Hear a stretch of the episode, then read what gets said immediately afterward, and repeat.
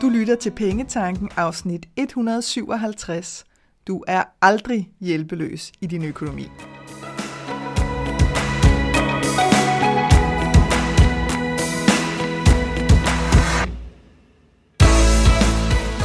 Velkommen til Pengetanken. Jeg hedder Karina Svensen.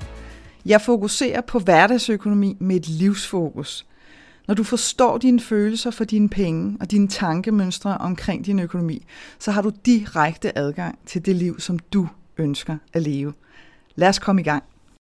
Det kan sagtens føles som om, at du i perioder er hjælpeløs i din økonomi, men det er faktisk ikke sandt. I dagens afsnit der kigger vi på, hvordan vores historier og ikke mindst tillært hjælpeløshed kan få dig til at føle dig fastlåst, selvom at døren i virkeligheden står på fuld gab. Og jeg taler også med dig om, hvad din hjælpeløshed giver dig, og ikke mindst om de mange skønne guldklumper, du kan få ved at give slip på den. Som det så ofte sker, så blev jeg nysgerrig på betydningen af ordet hjælpeløs. Så det slog jeg selvfølgelig op i ordbogen, og den beskriver hjælpeløs på følgende måde. En tilstand, hvor man ikke kan beskytte sig, forsvare sig eller redde sig selv fra fare, skade eller lignende. Og jeg har igennem tiderne mødt en hel del mennesker, som har følt, at de intet kunne stille op øh, med deres økonomi, hverken for at forbedre den eller forandre den. Altså de følte sig sådan helt fastlåst i den måde, det var på, og de kunne absolut intet gøre. Og, og alene den beskrivelse øhm, stemmer jo faktisk ikke overens med den beskrivelse, jeg lige gav på hjælpeløshed. Fordi det her handler ikke om ikke at kunne beskytte sig, eller forsvare sig, eller redde sig selv for fare eller skade, selvom at vi meget hurtigt kan få gjort det så dramatisk, når det handler om, om, om vores økonomi. Og det er simpelthen, altså noget af det, jeg selv har bemærket, sker hos mig og hos rigtig mange andre, det er, at vi sådan kan gå fra 0 til 100 i løbet af et splitsekund, når det handler om vores økonomi, hvor det faktisk handler om, her går det okay, og nu er jeg totalt øh, hjemløs om at bo på gaden. Altså, det er jo sindssygt, så hurtigt den tankeproces er. Men når vi så begynder at dykke ned i det, så kan vi jo godt se, at det her det er simpelthen ikke sandt. Øhm, og, og man kan sige, hver eneste gang, at jeg har mødt de her mennesker, som har haft den her følelse af sådan total hjælpeløshed i deres økonomi, så har jeg, så er jeg sådan virkelig blevet nysgerrig på, okay, åben sind, lad mig høre, at det her præcis den ene gang, hvor det rent faktisk er rigtigt? Altså er der, er der virkelig en situation her, hvor man kan sige, ja, der kan du faktisk absolut intet gøre. Og jeg er aldrig stødt på det. Altså vidderligt, truly. Øhm, og jeg har fuld respekt for, at vi kan føle os fuldstændig udtømt for muligheder. Den følelse, den kender jeg så godt selv. Og det er der, hvor jeg simpelthen bare har lært mig selv at holde være med at omgås andre mennesker, hvis jeg har sådan en dag øh, og lukke ned, hvad jeg har gang i. Det er i hvert fald slet ikke sådan en dag, jeg skal sidde og indtale podcast-afsnit til dig, fordi det bliver noget værre pis, jeg sidder og høvler ud. Men have den der dag, du ved, hvor man bare tænker, der er ingen muligheder, jeg har ingen muligheder, hvor man er sådan helt i offertilstand. Altså, min coping, det handler ofte om at sætte mig ned og se et eller andet fuldstændig ligegyldigt i fjernsynet. Altså noget, hvor min hjerne lige kan få ro, og, og tankerne lige kan få lov til at sige, okay, vi gider simpelthen ikke at, at gå ind i den der tankespiral. Så den kender jeg sagtens, den tilstand, hvor vi kan føle os fuldstændig tømt for muligheder. Men det betyder bare ikke, at mulighederne ikke er der, fordi det er de altid. Men oftest har jeg også bemærket, at det er de historier, vi fortæller, øh, som, som faktisk blokerer for, at vi kan se de muligheder, der er. Og det er faktisk også ofte historierne, som gør, at vi ikke engang giver os selv lov til at overveje de muligheder, der er. Så lad os prøve at kigge på det en gang her. Jeg har samlet nogle, øh, nogle forskellige eksempler, hvor vi lige prøver at dykke ned i det her med, hvad er det, der sker med den her følelse af hjælpeløshed i forhold til vores økonomi i de her situationer. Og det første eksempel, jeg har lyst til at dykke ned i, det er en sand, sand klassiker, og det er jobbet, altså arbejdet. Øh, for jeg ser rigtig, rigtig mange opslag på LinkedIn, nu lidt færre dog, og jeg må formode, at det er fordi, at, øh, at tiderne skifter, og øh, at folk rent faktisk har nemmere ved at finde arbejde. Men, men der er stadigvæk folk, som skriver, at nu har de søgt og søgt og søgt jobs, øh, og de har stadig ikke fået noget. Og det er der også, altså, undskyld mig, det er da pisse frustrerende. Det kan jeg sagtens forstå. Spørgsmålet er bare, hvad er historien? Altså, hvad er historien bag? Er det historien om, at øh, jeg vil kun arbejde inden for en bestemt branche, fordi det simpelthen er en del af vores identitet? Øhm, du kender garanteret folk, der selv har det sådan. Jeg har selv mødt rigtig mange. Og det er ikke et spørgsmål om at pege fingre af hinanden her. Det er bare et spørgsmål om at sige, kan vi være låst fast i en historie om, jeg vil kun have arbejde inden for den her branche, fordi nu har jeg uddannet mig og brugt seks år, bla bla bla, alle de der historier, vi kan gå og fortælle os selv. Så derfor så vil jeg ikke arbejde inden for en anden branche. Fint, så har du fået låst dig selv af. Og så kan man sige, jamen kan det virkelig passe, at jeg ikke kan få arbejde inden for den branche? Well, hvis det er det, virkeligheden viser lige nu, så kan det i hvert fald passe, at du ikke kan få arbejde inden for den branche lige nu. Med mindre, at du måske overvejer øh, at søge de her jobs på en anden måde. Det kan være, at du skal møde personligt op eller eller andet. Ligesom gøre noget andet, end, end du måske er vant til at gøre. Det kan også være, at, at historien kan være, at jeg vil kun arbejde for øh, en løn, der er så og så høj. Øh, Øh, så er vi over i noget status, ikke? med at jeg vil i hvert fald ikke tage et job, der kun betaler XYZ. Og jeg er helt med på, at det kan have stor betydning for vores økonomi, og at vi skal træffe nogle helt andre beslutninger og prioriteringer, hvis vi vælger øh, et arbejde, hvor vi tjener mindre, end vi har gjort tidligere. Men igen er det en historie, og det er bare en accept af, at det er en historie, vi fortæller os selv med, at det vil jeg ikke. Okay. Øh, det kan også være, at... Øh, at det handler om, at du har sådan en tanke om dig selv, om jeg kan kun finde ud af lige præcis det her. Altså, jeg kan ikke finde ud af noget andet, og der er simpelthen ikke nogen ledige jobs inden for det her område. Så er det jo selvtilliden, øh, der, der ligesom ligger og laver ballade. Og det hele, ligegyldigt hvad det er, ligegyldigt hvad forklaringen er, det er vidderlig historie. Fordi at vi lader os selv holde fast i, at det her, det er sådan virkeligheden er. Jeg kan simpelthen ikke finde et arbejde. Nu har jeg søgt og søgt og søgt. I stedet for at, at vidderligt dykke ned og gå bagom og sige, jamen okay, øh, det her virkede ikke, så må jeg gøre det på en anden måde. Det svarer lidt til, hvis du insisterede på at lære at cykle på en helt bestemt måde, som, som simpelthen bare gør, at det kan godt være, at det lykkedes måske om 10 år, øh, at du kan gøre det sådan her, men det kommer simpelthen til at kræve ekstremt meget øvelse, og det kan også være, at man ligesom siger, prøv at høre, tyngdekraften gør simpelthen af den måde, du har tænkt dig at lære at cykle på. Det, det kommer bare ikke til at ske, altså du kommer simpelthen ikke til at cykle, øh, du kommer ikke til at have fremdrift på det, man kalder en cykel. Øh, så, så det er bare, jeg ved godt, det er lidt karikeret eksempel, men det er det her med, at vi kan være så fastlåst, at vi netop tror, at vi er udtømt for muligheder, i stedet for måske lige at træde tilbage og sige, okay, hvad er mine muligheder her?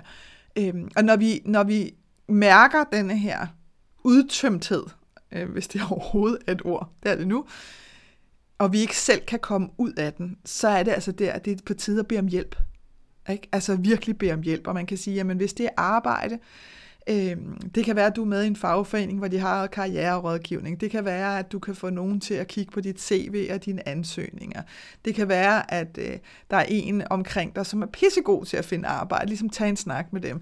Det vigtigste her er, at du der, når du går ud og søger hjælp, er villig til, og men ikke for en kort stund, så i hvert fald for den korte stund, at give slip på de her historier kort vej og sige, okay, nu er jeg simpelthen åben for, hvad kunne også være en mulighed her for mig.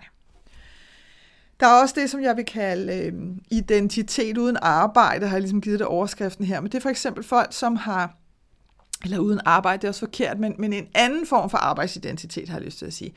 Øh, det kan være folk, der har flexjob, det kan også være folk, der er førtidspensionister. Øh, dem har jeg også mødt og talt rigtig meget med. Øh, og, og den fælde, som mange af dem kan, kan komme til at falde i, det er at tro, at at du simpelthen overhovedet ingen påvirkning har på din økonomi. Fordi du kommer til at tro, at det handler om, at påvirkning handler om, at du skal kunne tjene mere. Men det betyder, det, altså det behøver overhovedet ikke at handle om at tjene mere. Det kan også sagtens handle om, at du er villig til at lave en helt ny prioritering af, hvordan du bruger dine penge. Øhm, og en prioritering, som vel og mærket, måske ovenikøbet giver bedre mening for dig.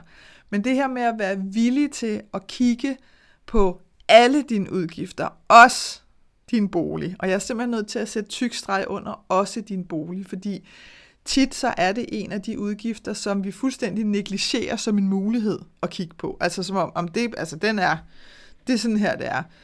Øhm, og, og der er ikke noget, der er, det er sådan her, det er. Fordi så er det igen en historie, så er vi igen fastlåst. Og det er altså, når vi er fastlåst, at vi får blokeret for de her muligheder. Og jeg har rigtig tit set, at når vi først er villige, når vi først åbner op og siger, okay, jamen jeg er villig til at sådan underholde ideen med, at øh, det kunne være, at jeg kunne bo et andet sted, jeg kunne bo på en anden måde, øh, jamen så, så behøver det ikke engang at være det, der gør det, at du rent faktisk ender op med sådan rent mentalt at flytte dig, men bare det, at du åbner op for villigheden gør, at du ikke bruger så ekstremt meget energi på at have modstand på det. Så det er altså, det er, handler rigtig, rigtig meget om villighed. Og jeg stødte på et, øh, et interessant udtryk, jeg har faktisk ikke hørt det før, men nu her, da jeg sad sådan lidt og researchede til, øh, til afsnittet her, så stødte jeg på et udtryk, som hedder tillært hjælpeløshed. Og det synes jeg var mega interessant. Jeg vil ikke sige meget mere om det her, andet end at, skal jeg prøve at se, om jeg kan finde den, det var, det var sgu ret interessant. Det er en mand, som hedder Martin Seligman, øh, og jeg mener, han er amerikaner, amerikansk psykolog. Øh, og han, helt tilbage i 60'erne angiveligt, der har han ligesom øh, afdækket det, som, som sådan har fået øh, kaldenavnet tillært hjælpeløshed. Og hvis jeg bare lige kort skal fortælle dig, hvad det handler om sådan i overordnede termer, så lavede man, øh, så lavede man et forsøg, øh, eller man lavede åbenbart flere dyreforsøg, og bare roligt, det er ikke sådan et eller andet øh, helt forfærdeligt, i hvert fald ikke det, jeg har læst, hvor at, øh, at man i de oprindelige forsøg, der, øh, der havde man en gruppe hunde, som man udsatte for små stød, som de ligesom ikke havde mulighed for at, at slippe væk fra. Altså de kunne ikke komme væk fra at få de der små stød. Og så tog man en anden gruppe hunde, øh, og de blev også øh, udsat for de her små stød, men de kunne ligesom slippe væk. De havde ligesom en, en udvej. Ikke? De kunne ligesom komme væk fra at få de her små stød. Og senere så udsatte man så igen de her to grupper af hunden for stød, men den her gang så kunne begge grupper af hunde have mulighed for at komme væk. Øhm, og langt de fleste af de hunde, som i første omgang, altså i den første del af forsøget, ikke havde nogen mulighed for at sådan undslippe, kan man sige, jamen de lagde sig simpelthen bare ned. Øh, og de gjorde ikke noget for at forsøge at komme væk, mens at hundene i den anden gruppe, som hele tiden har haft muligheden for at undslippe, jamen de skyndte sig at undslippe. Altså de skyndte sig ligesom at løbe væk. Og, og det fik mig sådan virkelig til at tænke, wow, det her, det er, øh, det er der altså creme på i forhold til, i forhold til økonomi hold op, der ligger meget af det. Så jeg skal nok, nu, øh, nu kommer jeg til at grave mig ned i sådan et øh, kaninhul, hvor at, øh, jeg kan se, at han har skrevet flere bøger, og dem kommer jeg til at lytte til, og sådan noget. så kan det være, at jeg kommer til at pladre meget, meget mere om til at hjælpeløshed. Det gør jeg højst sandsynligt på et tidspunkt. Men jeg synes bare, at det var ekstremt interessant, fordi igen, så handler det her ikke om øh, at pege fingre af nogen. Det handler ikke om at sige, at at øh, så må du også bare tage dig sammen. Eller noget. Det handler simpelthen om at forstå de her historier, Øh, og de her hunde i den første gruppe, jamen de havde jo en fortælling om, at vi kan ikke undslippe, øh, vi får de her små stød, og vi kan ikke, øh, og vi kan ikke undslippe. Så, øh, så der er simpelthen ikke noget at gøre. Øh, så vi kan lige så godt bare lade være.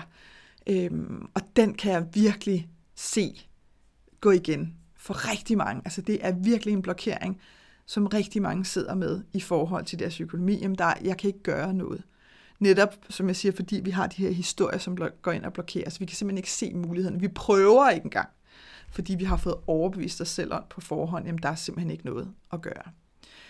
Det kan også være øh, fastholdelse af vaner. Altså det her med, ryger du, spiser du vildt meget slik eller fastfood eller et eller andet, som koster relativt mange penge. Fordi det er jo sådan i Danmark, at både slik og fastfood, det koster kassen, og det gør det jo i den grad også at ryge, og det bliver jo kun dyre og dyre hele tiden. Øh, det kan også være en hvilken som helst anden vane, men hvis du tænker på en vane, som du sådan dunker dig selv oven i hovedet med, jamen så ligger der virkelig en guldklump skjult her. Øh, fordi vi har rigtig tit, så har vi virkelig gode, nu siger jeg sådan undskyldninger eller forklaringer på, øh, på vores vaner. Altså, øh, og, og dem jeg øh, faktisk oftest hører, øh, Øh, de ender sådan ultimativt ud i, i sådan en øh, øh, total fornægtelse af at droppe vanen med, med nærmest sætningen, at hvis jeg, skulle, hvis jeg ikke skulle gøre det, så ville mit liv simpelthen ikke være værd at leve. Agtigt. Altså, så kunne det også bare være lige meget. Øh, det er sådan den ultimative, ikke? hvis jeg sådan bliver ved med at presse forsvar. Det kan, jeg kan simpelthen ikke forestille mig at, eller det hele vil blive kedeligt, eller hvad det nu end måtte være. Øh, det jeg bare kan sige, det er, at når du for alvor bryder med en vane, altså virkelig får lagt den ned, øhm, og man kan sige, hvis man kigger på de vaner, som vi ofte har, jamen, så påvirker stort set dem alle sammen vores økonomi. Jeg kan nærmest ikke komme i tanke om nogen, der ikke påvirker vores økonomi. Øhm, det kan også være vanen om, kom jeg bare lige til at sidde og tænke på, fordi jeg har, øh, jeg har nogle veninder, som, øh, som er sådan totalt natteravne, så det kan også være, øh, det kan også være den her vane om bare ikke at gå i seng, fordi, nej, nah, men du ved, jeg kan godt lide at sidde op om natten, og da, da, da, da, da, øh, men så skal de alligevel tidligere op om morgenen, så de ender med faktisk ikke at have sovet særlig meget. Og så kan man sige, hvordan pokker påvirker det din økonomi? Oh my god, don't even get me started. Altså, det her med, at du vågner, øh, og måske har du snuset flere gange, end du plejer, så du får også lidt travlt, øh, når, når sådan hele din koncentration er nede, altså hvad vi ikke, hvad vi ikke kan, kan spise os igennem sådan en dag, for at holde os oppe. Ikke? Og, og det bliver nødt til at være øh, fedtholdigt og sukkerholdigt og sådan noget, for overhovedet at holde os kørende. Ikke? Og så er vi tilbage i sådan noget fast food og tanken og alt muligt, vi kan stoppe ind i, i kranet på os selv, for at bare holde os vågne. Og det ved vi jo godt, hvordan det påvirker vores økonomi. Så når du virkelig får brudt med en vane, så vil din økonomi også begynde at ændre sig. Øh, og det betyder, at, at lige pludselig så får du sådan adgang til nogle af de her ønsker og drømme, som du lige nu bare går og sukker efter, og hvor du tænker, om det ville også, hvis jeg kunne, men det har jeg absolut ingen mulighed for. Så du kan også se, så sniger hjælpeløshed sig sådan lidt ind ad bagdøren igen her. Ikke? Når du for alvor bryder med en vane og kan mærke, holy shit, det her gør, har altså en kæmpe påvirkning på min økonomi. Og lige pludselig så er der altså nogle ting, som ikke var mulige for mig før, som bliver mulige nu. Så stiger din økonomiske selvtillid helt vildt. Fordi så finder du ud af, at det, som du sådan tidligere havde dømt for umuligt, altså det her kan slet ikke lade sig gøre, det faktisk er muligt. Og det kan godt være, at det starter med at være muligt i en mindre udgave. Altså bare sådan noget som at tage på ferie. Jamen det kan godt være, at det bare starter med, at du holder en enkelt fridag, og så kører til en eller anden lystbådhavn et eller andet sted og spiser en god frokost. Altså forstå mig ret, det behøver ikke at være det der igen fra 0 til 100 eller ingenting. Vel? Så det kan godt være, at det starter i det små, men det her med, at det går op for dig, wow, okay, det her havde jeg faktisk ikke troet var muligt. Det er faktisk blevet muligt. Øhm, jamen, så, er det, så har jeg bare lyst til at sige, så er det bare sted med dig mod det næste, fordi så er der, så er den der historie ligesom blevet lagt ned. Ikke? Den der historie om, at det her var umuligt, eller det her, hvis jeg bryder med den her vane, så øh, er mit liv simpelthen ikke værd at leve, eller det er mega kedeligt, eller, eller når du finder ud af, at det er simpelthen ikke rigtigt, så falder den her historie jo fra hinanden, og så er det altså bare sted. Ikke? Altså, så er der lige pludselig helt andre muligheder. Øh, der, er også, der er også normer, ikke? og normer, det er noget værre pis. Og du, ja, jeg kan godt mærke, at jeg banner lidt meget af den her, men jeg er relativt passioneret omkring det her emne, fordi jeg ser så mange lade sig holde tilbage i hjælpeløshed. Og måske ovenikøbet tillært hjælpeløshed. Øh, det tror jeg faktisk oftere er det, der, øh, der står for skud nu, hvor jeg lige har, har lært om det her nye udtryk. Men lad os prøve at kigge på normer engang. Fordi det er om muligt en af de største skjulte fælder, som rigtig mange af os falder i. Og lad mig give dig et dukfrisk eksempel fra mit eget liv her. Fordi jeg havde selv i en årrække, altså en lang, lang periode, mange år, en idé om, at hvis jeg skulle tjene penge, og det skulle være rigtigt, nu laver jeg sådan nogle gåsøjne, ikke? fordi det er, noget, også noget, det er jo også en historie, ikke? altså hvad er rigtigt og forkert, men, men så havde jeg en idé om, at hvis bare at jeg tjente pengene via omsætning i mit firma, så var det okay. Så var det sådan set ligegyldigt om, øh, om hvad jeg lavede, men så var det okay, hvis bare det kom ind som indtjening, altså omsætning i mit firma, så var det, så var det ok. Og det, det, er jo, det er jo noget værre fis.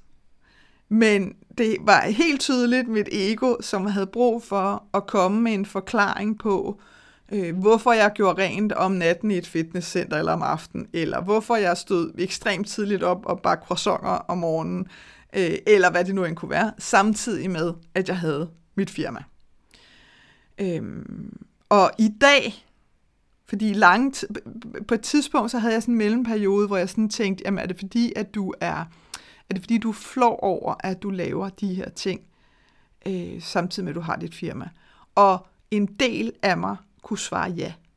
Ja, jeg synes, at det var, øh, jeg synes, at det var pinligt på en eller anden måde at tjene penge sådan. Men der var altså også bare, og jeg var i total konflikt der rent mentalt, fordi der var en meget, meget større del af mig, der havde det sådan lidt, det her, det tror du ikke på, Karina, fordi det gør jeg vidderligt ikke.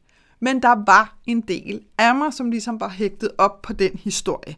Øh, og det er, jo, det er jo den der klassiske historie om, at øh, du er iværksætter, du har dit eget firma, og så, du ved, skal du tjene, og bla bla bla, gennem dit eget firma, jada jada. God historie, not so much egentlig, det var lidt sarkastisk sagt, men det har været en vedholdende en af slagsen. Jeg kunne bare mærke, at den historie, jeg gik og fortalte mig selv om, at, at, det, at jeg måske kunne synes, det var pinligt, den var bare ikke rigtig. Øh, og det, det fuckede sådan op i noget tid i mine tanker, hvor jeg sådan tænkte, ah, hvad fanden er det, der foregår her? Fordi det tror du jo basalt set ikke på.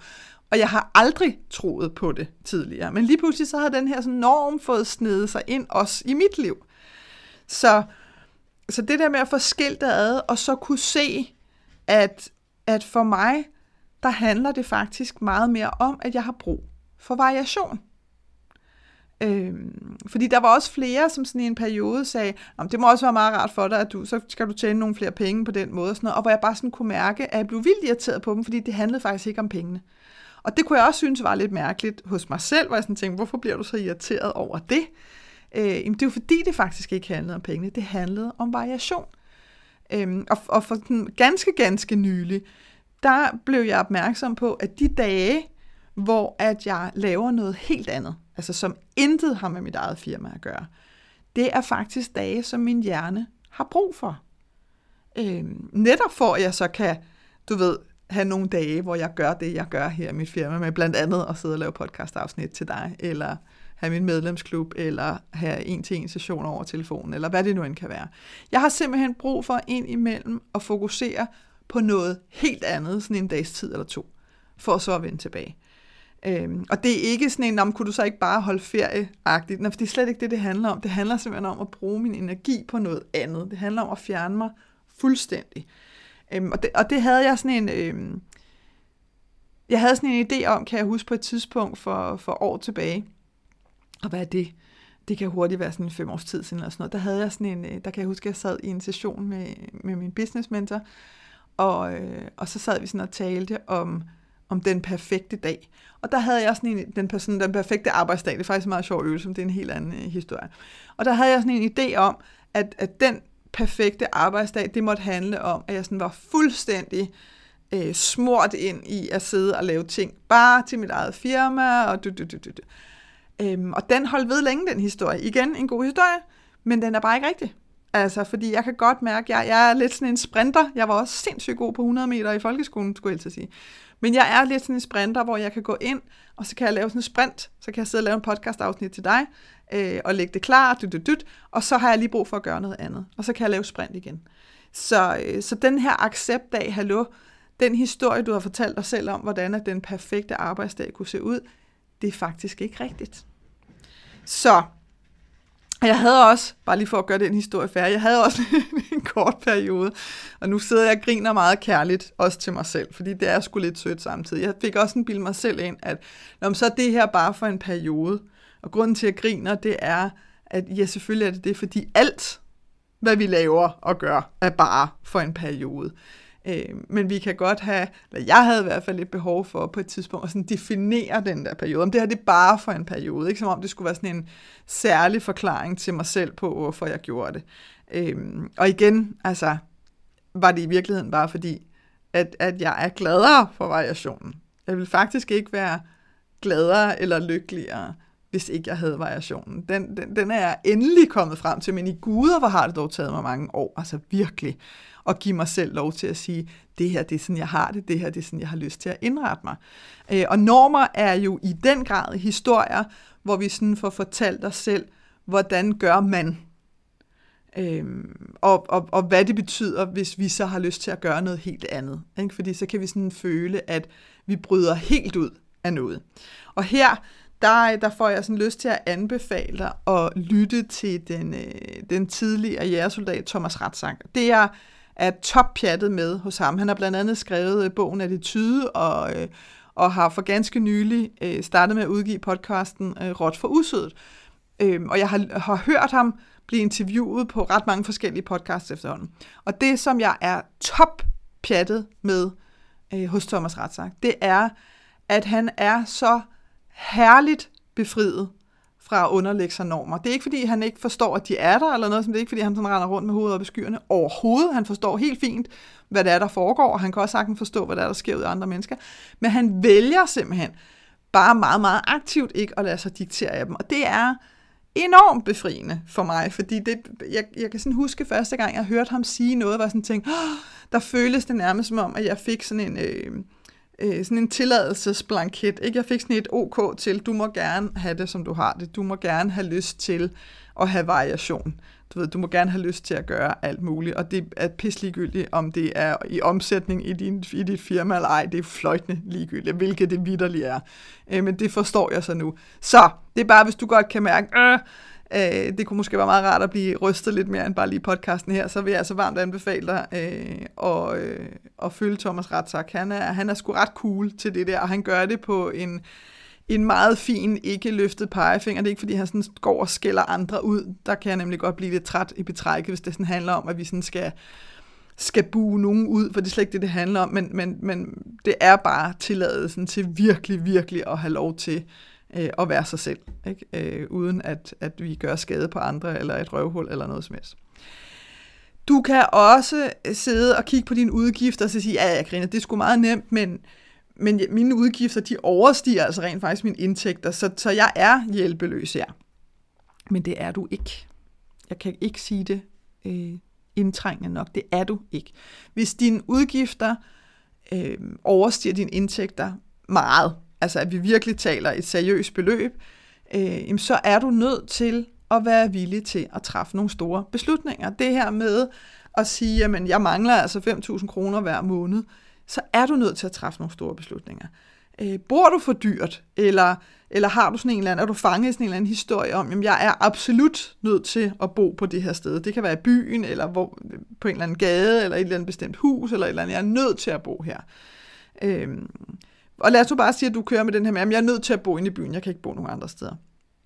Men det er fair nok, så start i det mindste med at undersøge muligheder for at blive boende i byen.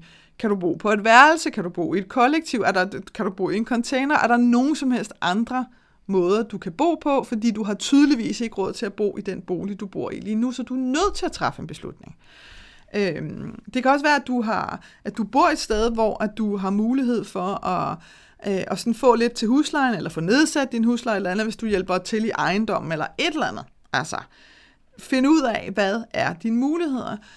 Og så har jeg også lyst til at opfordre til det, og så lige få tjekket ind med din historie om at være nød. Øh, altså det her med, at jeg er nødt til at bo i byen, ellers dør jeg. Ikke? Der er sådan meget drama over det, og det er jo ikke rigtigt. Altså, det er jo ikke rigtigt. Det er en historie, men hvad er det, der ligger bag den historie? Og gør det nu for Guds skyld kærligt, sådan så du kan få adgang til det, der ligger. Fordi det, jeg også tit oplever, det er, at når vi starter indgangen til os selv, med at sidde og slå os selv oven i hovedet, så er det som om, at der bare bliver lukket sådan en meget, meget tung port i, som sådan der, duf, jeg kommer ikke til at fortælle dig noget som helst. Altså det er som om, der sidder en lille del inde i dig, som siger, du får i hvert fald ikke noget at vide, fordi du slår allerede. Hvor at hvis vi ligesom går lidt mere kærligt til værks, øh, som siger, okay, jeg, jeg ved det faktisk ikke lige nu, men har du lyst til at fortælle mig noget? Så har vi lige pludselig en helt anden dialog med os selv. Hvis du har udgifter, som du ikke kan betale lige nu, fordi der sker et eller andet, så er du heller ikke hjælpeløs. Fordi du har altså muligheden for at give besked til dem, som du skylder pengene. Fortæl dem om, prøv at høre, jeg står i den her situation lige nu, øh, og jeg, får, jeg vender tilbage til dig med en opdatering på det her det tidspunkt. Lad være med at love noget, lad være med at love, at jeg kan betale pengene til et eller andet, medmindre du er 1000% sikker på, at du har pengene der. Det kan være, at noget har forskubbet sig. Ikke? Det kan være, at din løn har været forsinket, eller et eller andet knald. Så er det jo fair nok at sige, at jeg kan betale til den 15., fordi nu har de altså lavet en ekstraordinær udbetaling for lønkontor, eller hvad det nu end må være.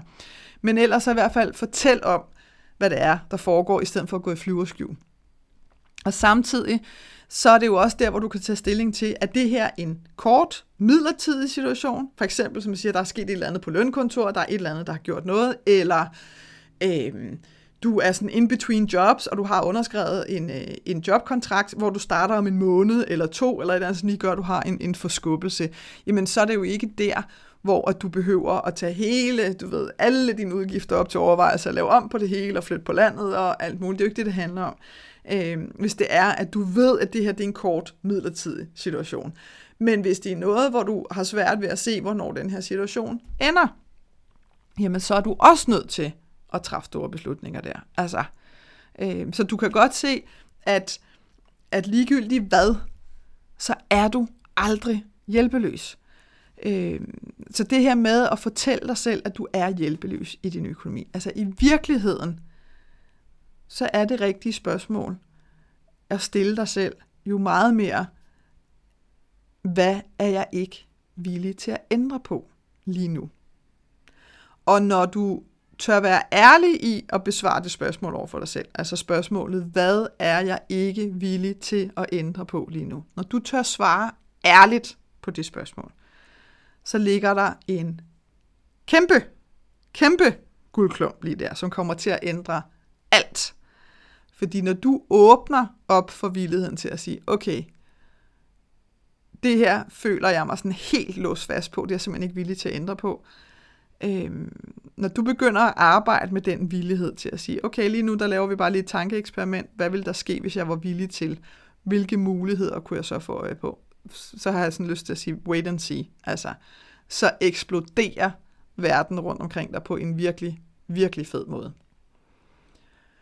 Og hvis du ved med dig selv, at jamen, jeg har altså en tendens til at blive fastlåst, og jeg har en tendens til at gå lidt i sort, og jeg har sgu ikke rigtig nogen omkring mig, som jeg har lyst til at tale med dig om, eller som jeg har tillid til at tale med dig om, så vil jeg varmt anbefale dig at overveje at komme med i min medlemsklub Dare to Dream Club, fordi derinde, der har du både mulighed for at tale med andre mennesker, som har oplevet rigtig meget af det, som du med garanti har oplevet, øh, men du har også mulighed for at have det, som jeg kalder medlemssamtaler, som er en 30-minutters session med mig på udvalgte tidspunkter hver måned.